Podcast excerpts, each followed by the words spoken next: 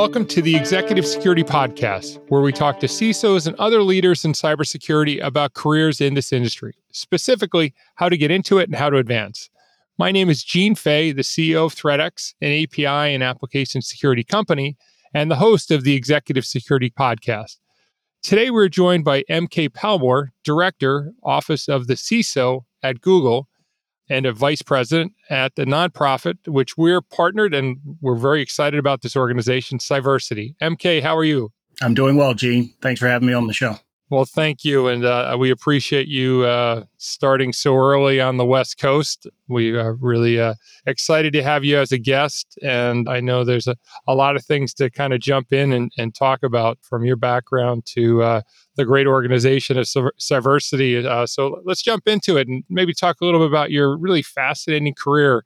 You went from the military to the FBI to now a cybersecurity executive. So can you tell us a little bit about the origin story of like how you ended up on this crazy journey and now as a vice president in the CISO's office at Google? Yeah. So, uh, yeah, a lot going on there and a lot to peel back. Uh, yeah. Uh, again, appreciate the opportunity to be on the show and have this conversation with you. You know, so I'm a United States Naval Academy graduate. Uh, spent uh, five years as a commissioned officer in the Marines, and as I got towards the end of my period of service, I looked to continue my service and then subsequently applied to become a special agent in the FBI, which uh, obviously went really well for me because I did get accepted into the bureau. Yeah. Uh, ended up spending uh, 22 years wow. Uh, as a special agent in the FBI. Uh, I had a pretty amazing career. Got an opportunity to do lots of wonderful things. Towards the midpoint of my career, I, I did in a rather determined fashion make a switch into cybersecurity investigative duties. And I had the opportunity towards the end of my career to actually lead a very large scale cybersecurity investigative team for the FBI based out here in San Francisco. And so I did that for the last six years of my career, retired from the FBI, uh, subsequently went to uh, a company called Palo Alto Networks for a few years as a field CISO. Spent uh, my time there traveling the globe on behalf of Palo Alto Networks and talking about security tools and security tool adoption. And then the uh, the opportunity uh, at Google Cloud came along, and I was asked to join really a, a team of equals team uh, the office of the CISO is a bunch of former security executives across industry verticals, and we spend a good amount of our time engaged in customer facing engagement, supporting the adoption of Google Cloud from a security perspective. And so it's a fascinating opportunity. Love being in the cybersecurity industry, have been a participant and observer now in the industry for better than a decade. And it was actually, you know, my exposure to the industry that teed up an opportunity. I was exposed to at the time, I think this was 2017, an organization called ICMCP, which was the old name for uh, Cyversity. Attended a West Coast conference, found in networking and attending the conference lots of folks uh, whose opinions about the lack of diversity in the industry really resonated with me, and I joined the organization mm-hmm. nearly immediately.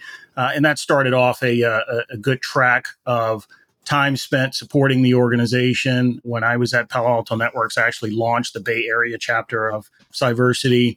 And so I have been in a leadership position now for quite some time. And then this year I was asked to step in as the uh, vice president of the organization. And I help with the, in addition to my day job, I, I help run the day to day operations and also play a fairly heavy role in the strategic direction of the organization as well. And so we're just to give you the, the quick down and dirty, and you know this, but for your audience, we're an organization dedicated towards increasing the presence of women, traditionally underrepresented minorities, and veterans in the cybersecurity and technology space. And we do a number of things in that regard in terms of building programs. And this is really a passion topic for me. So I, I spend lots of additional cycles of my time engaged in diversity and inclusion efforts in cybersecurity. And so that's my background. And uh, and again, uh, hopefully we'll we'll peel back the the onion on some other things. But uh, love the opportunity to get in and talk about this stuff obviously our listeners can't see you, but uh, I, you look about 35. So you've done a lot of things since, uh, you know, I know you're a little older yeah. than that, but I uh, tell folks I spent 32 years in the U.S. government. They always look at me kind of odd. Well, that, that, when I retired from government, that's what they pay me for 32 years of service. So, well, that's a one. Thank you for your service. And uh, having, uh, I worked at a company uh, which was called White Ops. It's now called Human Security. And I wasn't, I was tangentially watching our company work closely with the FBI to take down a massive botnet focus in the ad tech side of things, uh, all the way to actually them, uh, which doesn't happen very often, but actually being able they arrested a few Russians that were involved in it when they left Russia to go to countries where they could actually be arrested. So it was really it was about a 2-year journey for me. I think a 3-year journey for the company and the FBI and to watch it culminate in actual arrest. It was pretty interesting. So I'm sure lots of stories like that reminiscent of things you were involved in, I'm yeah, sure. There are lots of stories like that and it's a shame that the uh, that the public doesn't hear much more about that type of collaboration that you were just describing and the efforts really that the bureau puts into apprehending all these adversaries who are in many instances in places where they can't be apprehended, but they're always yes. on the lookout for opportunities to uh, to nab these folks. And the overall intelligence apparatus and intelligence community and the bureau in particular do a very good job of tracking adversarial activity. So yeah, always proud to hear those stories. Yeah, and and equally, I think the outreach and the way that the FBI and Google was involved, Facebook. We helped to shepherd some of this, but we it was a major many competitors as well as the FBI all cooperating for one goal to ultimately take down something that was stealing tens of millions of dollars a month. So yeah, it was great to see that. So let's jump into a little bit of your military background because this is a topic that we hear quite often. We've had quite many military veterans come on the show and talk about what advice they give to people that are coming out of the military and looking to get into cybersecurity and kind of what you say to them. And I, I was too much of a wimp. I went to college and uh, right in the workforce. So I, I have no opinions here, but I, I get excited when people like yourself can talk to our listeners that are coming out of the military to really help them with this idea because I think it's a great transition. Well, I actually do hope that you have an opinion. You're a CEO and, a, and in the cybersecurity industry, you're one of the movers and shakers that actually makes these things possible for transitioning veterans. And um, this is a huge area of emphasis for me personally. I tell folks I'm, I'm, passionate about really only a handful of things, and those passions obviously extend to the veterans community uh, because I am one, and this is an area where I know that I can be helpful to other veterans transitioning into the workforce. And we've all aligned on our sometimes dissimilar, but we all, I'll say, suffer from a common base of, of understanding in terms of where, where, where we all come from uh, in terms of the veterans community. And uh, I, I think that there are opportunities here for veterans to identify cybersecurity and the technology space as an area where they would like to go and thrive. I am always a proponent of those, the characteristics that veterans bring to the table the can do attitude, willingness to learn, a high degree of flexibility in terms of their ability to pivot to things as they pop up. These are all important things ne- needed in the technology space. And then when you put on top of that their ability to learn and adapt to new things, if you provide the space to give them the opportunity to learn these things, you then bring in such a qualified workforce that's capable of really helping enterprises thrive and certainly the cybersecurity field, which, as you know, and as we've seen over the last decade, is just booming in terms of interest, the amount of availability of openings, the need for talent to be infused into the industry. There's some things we need to do on the on the industry side to really open the door and make make it make yeah. it allowable for these folks to oh, come yeah. into the industry. But I am a big supporter of veterans operating in this space. Our organization, Cyversity, has an event coming up on August 23rd where we're going to reamplify our commitment to the veterans community and try and get them steered towards careers in cybersecurity. And we're going to try and be as helpful with that as we possibly can be, providing training, trying to provide them with the resources that they need in order to get exposure to the community and then subsequently get land jobs and thrive within the community. But uh, uh, yeah, continual focus on helping veterans try and make sure they get to the places where they want to be because it's an important community that I'm a part of and always I, I, feel a responsibility to put the hand back into that fold and help others transition the way that I did. Oddly enough, I didn't do it. I, I wasn't a technology practitioner in the uh, in the Marines. My circling around the cybersecurity field is interesting because I, I, always tell folks, you know, I majored in political science at the Naval Academy, but it was not my first choice. I actually wanted to be a computer science major. At that time, we're talking late 80s when I entered the Naval Academy, and I was so fearful, to be honest, because the other aspects of the required academic load at Annapolis wow. were so stringent, I did not think I could handle this new and impressive and encouraging field. But at the same time, I didn't think I was going to be able to balance that with the four semesters of calculus and two semesters mm-hmm. of physics and engineering courses and all this kind of stuff sure. that were mandatory just to graduate. And I, I always kick myself because I feel like I took a, uh, a little bit of an easier path. Um, right. So while I was interested in computer science that early on, eventually my interest aligned with where I was professionally and thankfully in the bureau at the time. And they, they infused me with all the training that I needed in order to be able to jump into the field and thrive. Yeah. So I, I think you hit on so many great points there. But one is, you know, you don't have to be a technologist to play an important part of our industry. I think that's first and foremost. And then the the second part is really, you know, in terms of trying to get into this industry, We'll talk about the high barriers in a second. But one thing that I've tried to give as advice to people is you got to create a one to one relationship to help you get into this community. And I, former naval gentleman coming out, trying to get into the industry, he interviewed for a position our role at our company. He didn't get it. He reached out to me a really nice uh, LinkedIn message. And I said, "Hey, let me uh, let me let me send that to Patty Titus." And Patty's a CISO at Markel, and she's former naval personnel as well. I think that's what it was. But uh, making that connection, if he would have sent that email directly to her, she might have responded, she might not, but a warm introduction. So you got to put yourself out there to really get into this industry and meet great people like a Julian Waits, like you, like me, who would say, like, okay, we see something in you and we're willing to open our network to you to help you get in there because it kind of gets to our next topic, which is really something you and I both feel really passionate about, which is that the industry has just created some exceedingly high barriers to entry. So, you know, what do you think we can do, and what do you think Cyversity can do to try to play a role in trying to break down some of those barriers to help? Because I, I before you answer it, I'll just give you, a, for instance, like we say there's 700,000 jobs open right now in the US, and that number is exponentially growing. And we, ThreatX, a small company of less than 100 people, we post one open position for a no experience necessary job, and we get 4,000 applications. So it's like, okay, there's obviously talent out there. If a small company like us can attract 4,000 people, what do companies between ThreatX and Rapid7 and Google and Mark, uh, what what do we all need to do, and what do you think Cyversity can do to try to help to reduce these barriers? I think so. We could spend the entirety of our conversation on, on, cha- on, changes that the industry the uh, industry need to make. And I want to, you know, before I answer this question, I want to uh, thank you for that story that you gave about networking because I tell folks, I people reach out to me a lot. They want to know how did you do that? How did you do what it is that you've been able to do? And so I spend time providing advice to people. And the number one thing that I tell people is that if you aren't working on expanding your network all of the time, mm-hmm. you are missing opportunities that might be presented to you.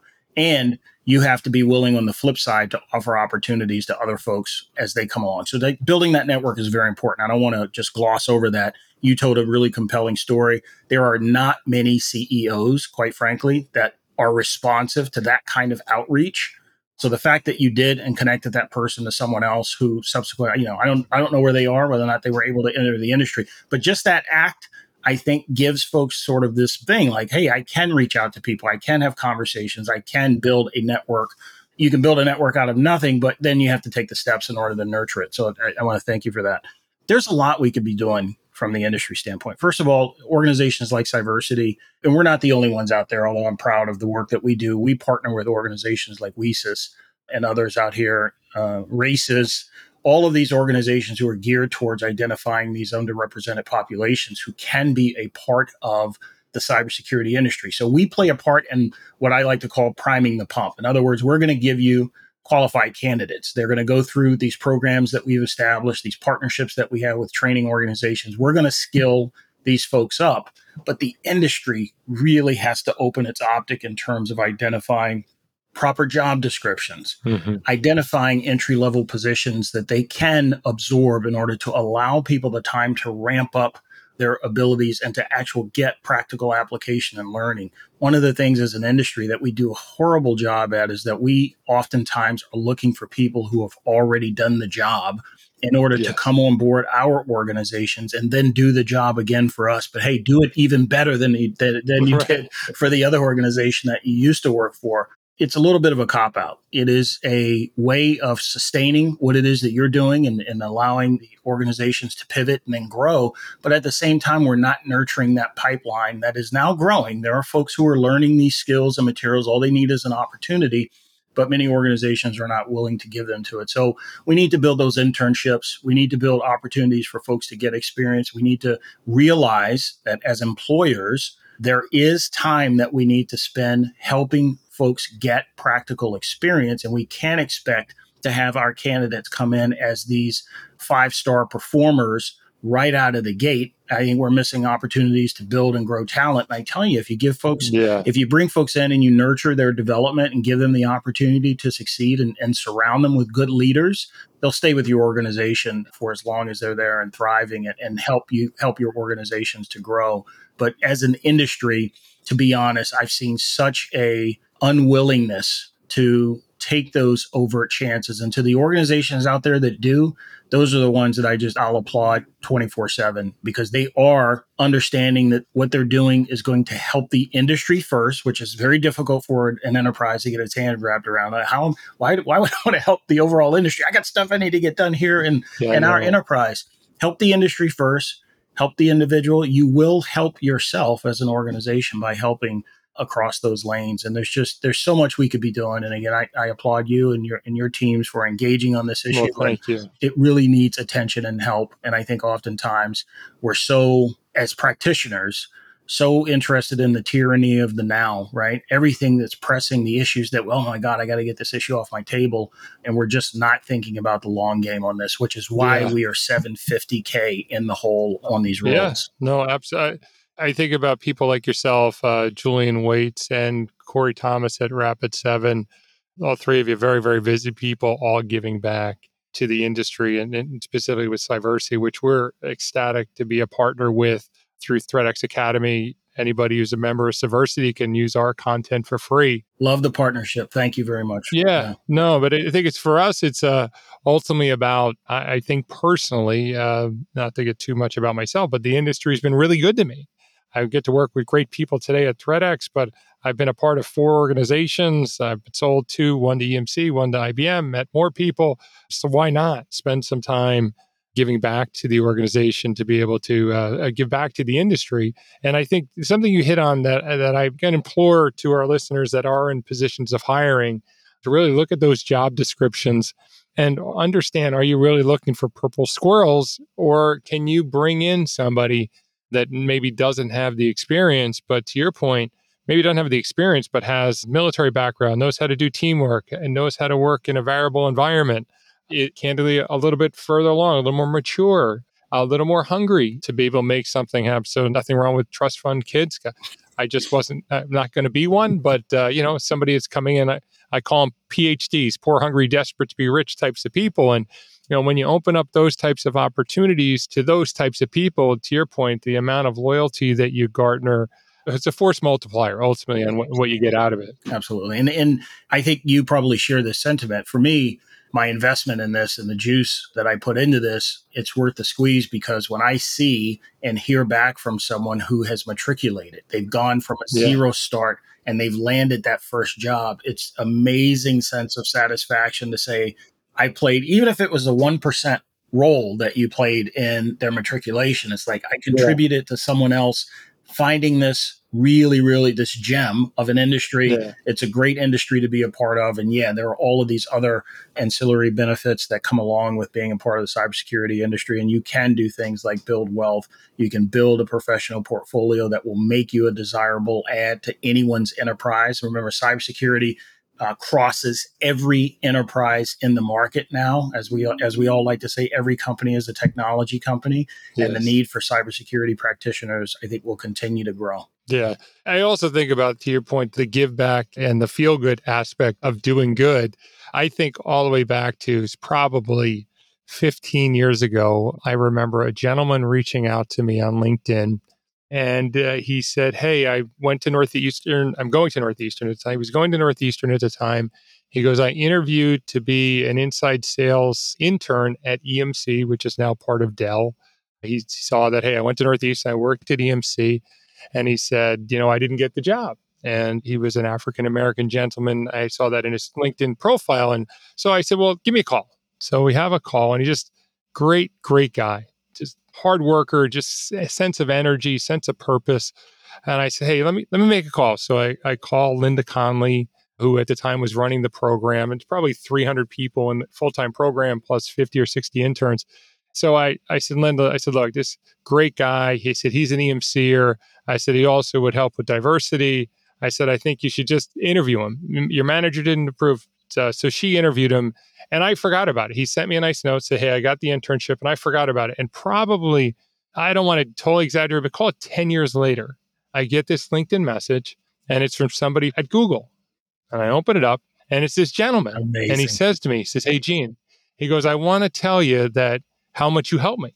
He said, You know, that little call you made got me an EMC and one thing leads to another. And now he's got a great career at Google. You know, how good does that make Amazing, amazing. That's that's good stuff. And what did that cost me in time? How busy was I that day? Was there anything more important I did that day besides maybe call my wife and my kids than make that two seconds? Uh, but anyway, I think that's the point. We should all be doing that. Absolutely. And in our industry of cybersecurity, with such a shortage of people, there's something in it. I, I always say, uh, I want to help 30 people every year get a job, and they can't be anybody we hire at ThreatX.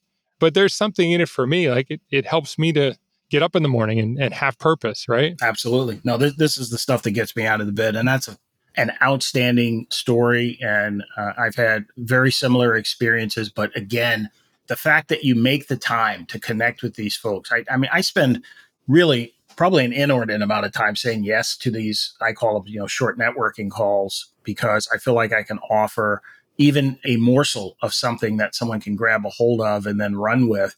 And then, you know, making connections. I mean, why are we all on LinkedIn if you're not willing to if you're not if you're not willing to connect people to your network? That seems it seems like an oddity to me. Yeah, there's a little there's a little bit of self promotion involved. We're on there because hey, I'm doing these amazing things, right? Uh, and here's my uh, massive network. And then when someone asks you for access to the network, you don't no. you don't, re- you don't respond to them. It, Crickets. I, yeah, I don't, I don't know. It, it seems ridiculous. So uh, I, I def I that's why I'm on that platform to network with yeah. people and to connect people. Uh, if my network can be useful to you and I do have that kind of ability to conduct a, a warm introduction, I'll do it every time because it, what's it didn't take me any time. It, it's a little bit of cut and paste, uh, you know, writing up. And now with Bard and, and Chat GPT, you can have those write up right. intro emails for you, right. exactly. and then it's out of your hands. But you've done your part. Yeah. And if the people and the, the folks connect and do their thing, then by all means, let's make these things happen. Help people to network. Yeah. It's the it's the most sure. important thing by far. For sure. Absolutely. Awesome. So well, let's get to our last question, MK.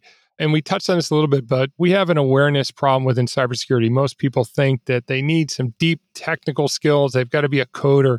What are some examples of roles that you think don't require extensive know how uh, from day one? Yeah, so these are the challenge we deal with in terms of attracting people to the field. There is an automatic apprehension that people have when they hear the term cybersecurity that every aspect of the job is a technical one and will require them to do things in terms of being able to code, be a developer, like the, the kinds of backgrounds that people go to school for in order to develop and then subsequently put into action.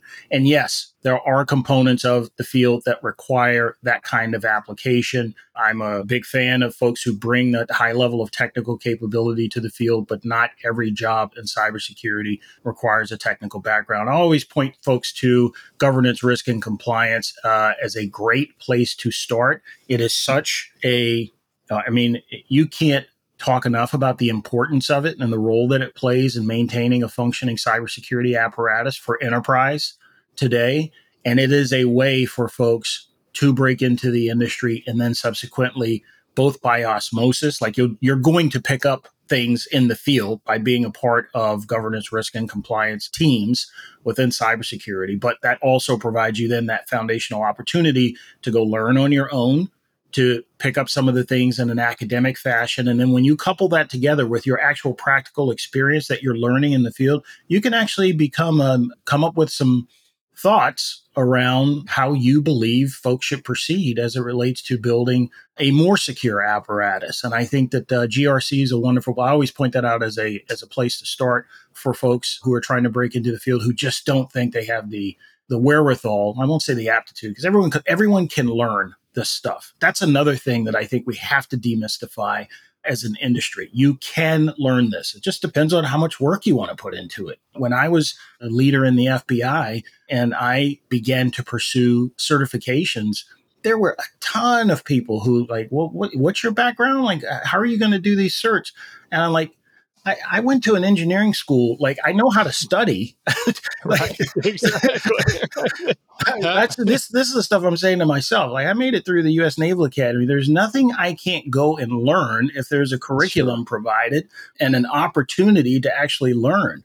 And so again, always grateful that the FBI provided me an opportunity. I took every cybersecurity course that they would allow me to take of course, magnanimously the, the FBI at the time because they understood and still understand they had to invest in their workforce. They paid for every penny of it. So, had I been someplace else, I probably would not have had the opportunity to build my cybersecurity academic knowledge. But thankfully, through public service, I was able to do that, which is another yeah. thing I tell people to do. I say, if you're trying to break into this industry, think about going into public service yeah. because they have the training budgets. They also, in most instances, as not every instances, are more willing to hire entry level folks and actually train them up and teach them because in public service first of all in public service they think you're going to spend the rest of your professional career when you get a when you get a job. So that we're going to have this person forever.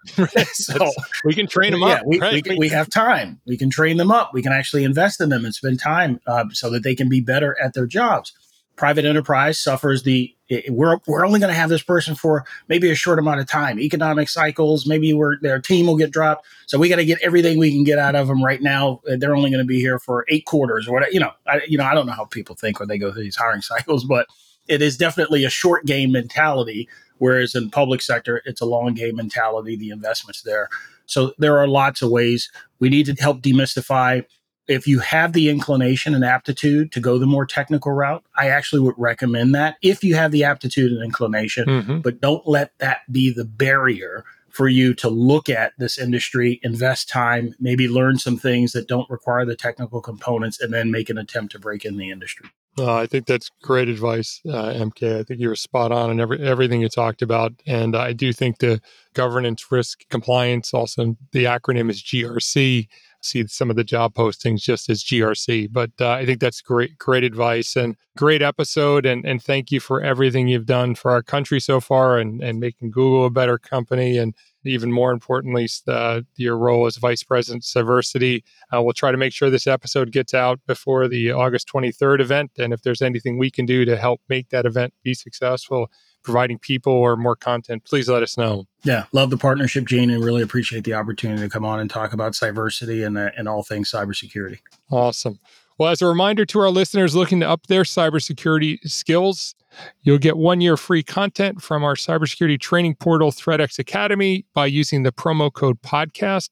ThreatX Academy covers a wide variety of cybersecurity topics. You can learn more by going to academy.threatx.com or join the Cyversity organization, where you can also get free access to ThreatX Academy. Also, check out uh, a recent episode with Deputy CISO at HubSpot, Alyssa Robinson. The episode is called Finding Opportunity in an Economic Downturn. We think that's very timely uh, to put that one out there for many of our listeners. If you want to learn anything more about API and application security, please visit threatx.com. MK, thank you again. Absolutely great episode. And I, I know our listeners are going to love this. So thank you for your time and please have a great day. Yeah, you too. Thanks for having me, Jake.